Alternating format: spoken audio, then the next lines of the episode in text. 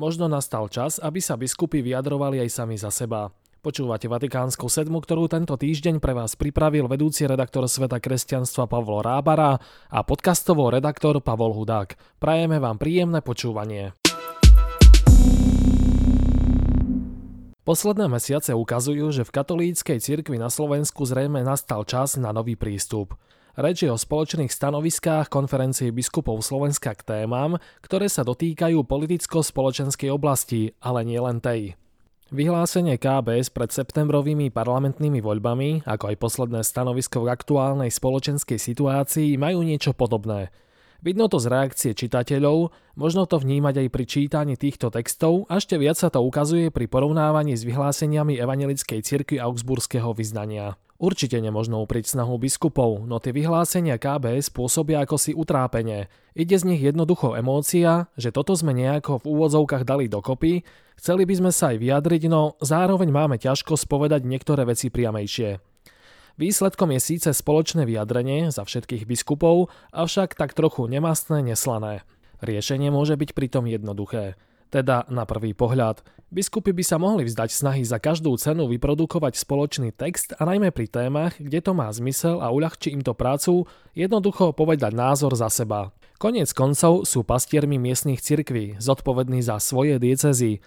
Okrem toho každý región má svoje špecifika a niektoré témy inak rezonujú v hlavnom meste a inak v opačnom kúte krajiny. Isté sú témy, kde sa biskupom spoločné slova hľadajú jednoduchšie, napríklad pro-life, ochrana manželstva a podobne. Ale potom máme otázky, kde sa prirodzene viac prejavia rozdiely aj medzi nimi, či už pri politických a ekonomických postojoch alebo zahraničnej politike.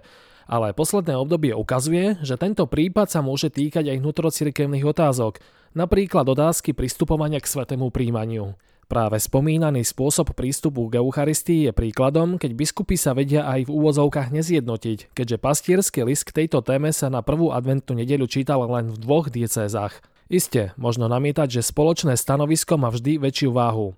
To je síce pravda, lenže pokiaľ je cenou za spoločné vyjadrenie jeho slabšia razancia, Samo vyhlásenie nevzbudí taký záujem a efekt, ako by si možno téma zaslúžila. V mnohých krajinách je bežné, že biskupy sa slobodne vyjadria za seba, respektíve prihovoria sa veriacím svojej diecezy k aktuálnym otázkam cirkvi či spoločnosti.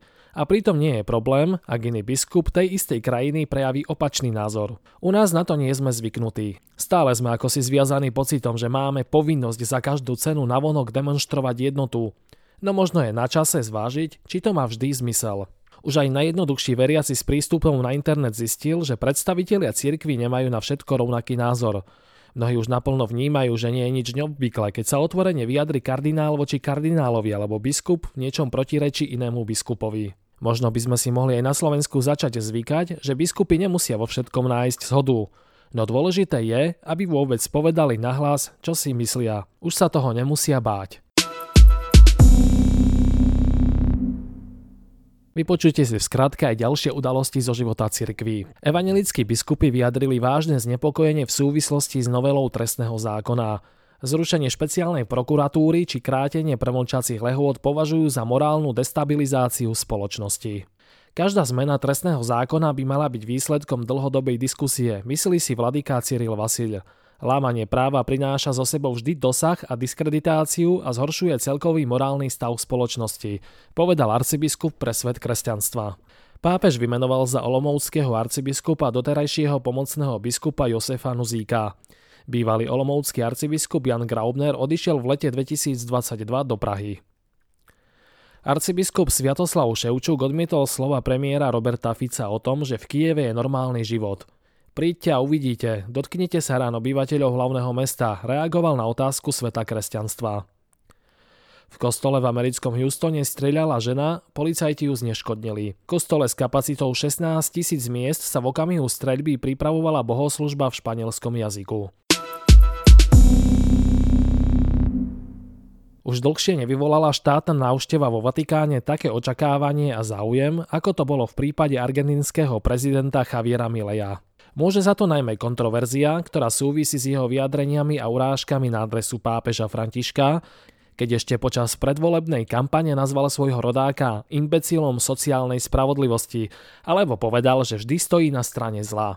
Medzi tým síce spolu obaja muži telefonovali a Milej už retoriku zmenil, no aj tak bolo otázne, ako bude vyzerať ich prvé osobné stretnutie. Fotografie zo vzájomného pozdravenia v bazilike svätého Petra pri svetorečení argentínskej reholničky Mami Antuli ako aj snímky z osobnej audiencie na druhý deň pôsobia dojmom, ako by išlo starých dobrých kamarátov. Avšak aj zdroje vatikanistov potvrdzujú, že išlo o veľmi dobré a veľmi priateľské stretnutie, ako povedal zdroj Elizabety Pikeovej z argentínskeho denníka La Nación.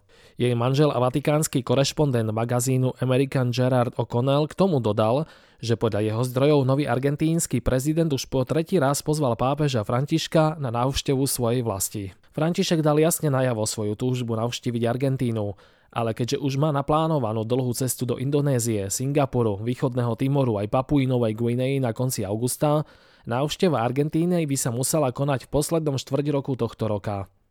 Zatiaľ nedal žiadne náznaky, že sa tak stane, napísal Gerard O'Connell. Vatikanista zároveň opísal, aké slova sprevádzali prvé stretnutie argentínskeho pápeža s argentínskym prezidentom. Na konci omše František na invalidnom vozíku pozdravil Mileja širokým úsmevom a zažartoval. Ostrihali ste sa. Trochu zaskočený prezident sa pýtal, Môžem vás poboskať? Na čo František odvedil, áno synu, áno. Tak uvidíme, či sa ešte tento rok priatelia stretnú vo svojej domovine.